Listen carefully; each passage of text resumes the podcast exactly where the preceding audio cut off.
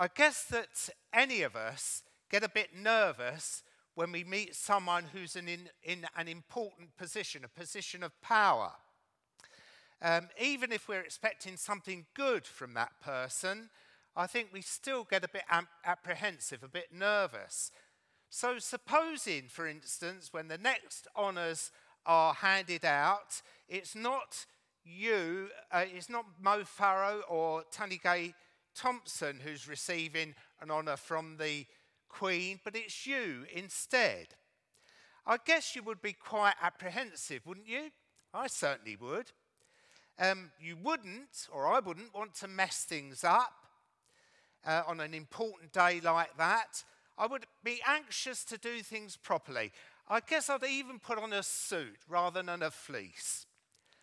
When we see the Queen on television, we can see that she's a fairly ordinary looking person. We know her powers are fairly limited, yet we'd still be nervous. What about meeting a king and queen in days gone by when they had real power? Power to say even whether you lived or died. Someone like Henry VIII. We'd be very nervous about meeting him, wouldn't we?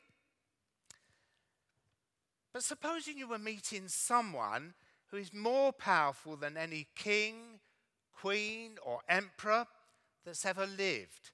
Someone whose greatness is mind blowing, unimaginable. Now, I guess you see where I'm heading with this. The someone I'm thinking of is God, creator of all there is. A God whose greatness is more than we can imagine, a God who has a goodness, a purity, a cleanness that makes us seem very grubby indeed. Supposing we were meet, to meet God Himself face to face, we wouldn't just be nervous or anxious, we'd be scared. And when we read in the Bible of people having that sort of meeting with God, they generally fall on their face. That happened with Ezekiel, and it gets, we get a similar reaction when Isaiah sees God. Do you remember his vision from Isaiah chapter 6?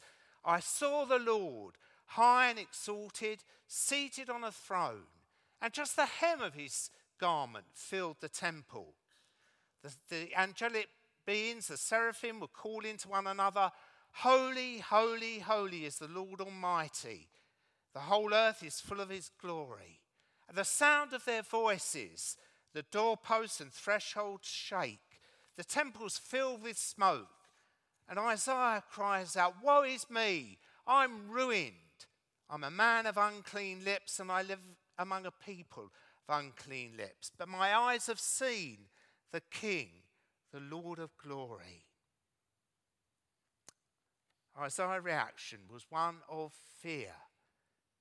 And yet, in the passage that Richard read to us in Hebrews, chapter uh, 4, verse 16, we are invited to come into the presence of God. Let us approach the throne with confidence. How can we possibly do that?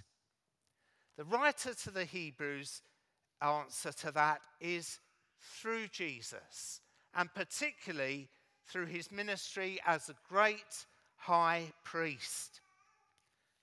Now, speaking of Jesus as high priest presents us with a, with a bit of a problem because it's so far removed from our own experience. It takes us back to Old Testament times, to times of the tabernacle and the temple, to times of animal sacrifice. So I hope you'll keep with me as I speak a little bit about the Old Testament high priest. The high priest was a descendant of Aaron, brother of Moses. His role, in a nutshell, was to represent man before God. Key part of that role was what happened on the Day of Atonement. On the Day of Atonement, uh, the um, high priest would enter the most holy place. He had to prepare himself carefully before he went into that place because he was entering the holy presence of God. When he was in the most holy place, he made sacrifices for his sins and the sins of the people. You can read about that in Leviticus chapter 16. I was trying to think of a modern day equivalent of our high priest. The nearest I could get to it was a barrister in a court of law or perhaps a member of parliament. The barrister speaks on the behalf of someone who is accused, he's an advocate for them. The MP is a representative for us to represent our interests, sometimes to help sort out some intractable problem. The intractable problem and difficulty for which we have need an advocate, a representative, is our sin. And um, the Old Testament high priest fulfilled that role imperfectly, but in Jesus we have a much better high priest. These verses that Richard read to us are sort of a preview of coming attractions further on in the letter to Hebrews. And I'm just going to whip through some of the other things it says about Jesus being high priest further on in Hebrews. So Jesus is a better high priest, first of all, because he is eternal. And that's the point of the strange reference we get in Hebrews to Melchizedek. Melchizedek, priest of the Most High God. Now, we don't hear anything about his genealogy and we don't hear of his death. And the point of that is a picture of, um, it's almost like he's eternal. And it's a picture of a much better high priest who, Jesus, who was to come. The other high priest died, but because Jesus lives forever, he has a permanent priesthood and is able to save completely those who come to God through him. Secondly, Jesus is guarantee of a better covenant. Promised in Jeremiah chapter 31, better covenant, amongst other things, brings forgiveness of sins. And you remember the words of Jesus where he says at the Last Supper, This cup is the new covenant in my blood poured out for you.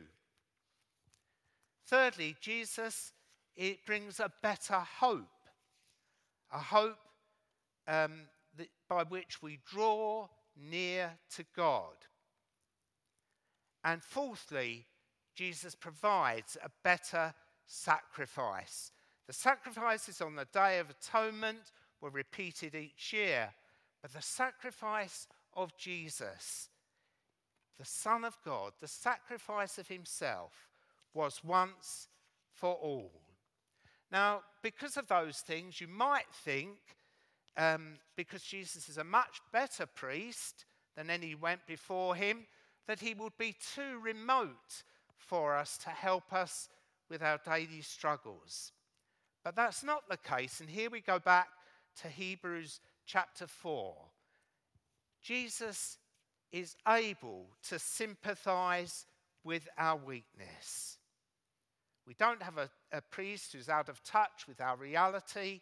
He's been through weakness and testing, experienced it all, all but the sin. There's a wonderful um, Graham Kendrick song. Um, we don't sing it very often because he needs a leader and, and different parts. But it goes, He walked where I walked. He stood where I stand. He felt what I feel. He understands. He knows my frailty, shared my humanity, tempted in every way, yet without sin. God with us, so close to us. God with us, Emmanuel. The writer of Hebrews doesn't just make that point in verse 15 of chapter 4, but also in verses 7 and 8 of chapter 5, where he speaks of Jesus offering up prayers and petitions with loud cries and tears during his life on earth. It isn't quite clear what the writer, what incidents the writer has in mind, but I believe that just as sometimes our needs or the needs of others can move us to cry or even move us to tears, we can know, take comfort from knowing this too was in the experience of our Lord. writer speaks of Jesus learning obedience through what he suffered, being made perfect. That's not to say at one time he was imperfect or disobedient. It just means he was tested by suffering, so that even when he faced death, he was still obedient to God. And because of that obedience, he became fully qualified to be the Saviour of humankind. Again and again in the letter to Hebrews, the writer calls his readers to action with the phrase, let us. You might be aware of some of those phrases. I suppose the most um, common ones, ones we remember, come in um, Hebrews chapter 12, where it talks about let us run the race with perseverance. Let us fix our eyes on Jesus. Well, in this passage we're looking at, the writer has two let us statements. The first one, which I'm not going to spend long on, is he says, Let us firm, hold firmly the faith we profess. The faith in Jesus, how the world was created through him, how he's the reflection of God's glory, the exact imprint of God's very being, how he suffered and died to conquer death, how he's raised from death and ascended into heaven. Those are the truths that we as Christians believe. That, at least in part, is the faith we profess. Let us hold on to them. But secondly, let us then approach the throne of grace with confidence so that we may receive mercy and grace to help in time of need. You remember Isaiah's vision of the throne of God? High, God high and exalted, and it's just his hem fills the whole temple, the hem of his garment. It's a vision where Isaiah cries out, There's no hope for me. I'm doomed. But do you see the contrast now? That the throne on which God sits, that produced fear in Isaiah, is now the throne of grace, the throne where we get blessing, which we don't deserve.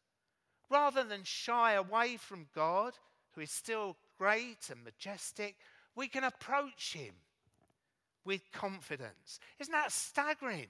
Isn't that wonderful? Is Alan here? Alan Kidney, why isn't he saying amen? so we come to the throne. We come, first of all, to receive mercy. For all of us, surely, can look back at our lives and see things which we wish we had not done or said. We can be left thinking, if only, if only, if I only I hadn't said that or done that, if only I'd done that thing which I just failed to do. It's not always possible to ask forgiveness of another person whom we've wronged. We cannot go back and say something bad unsay something bad that we've said.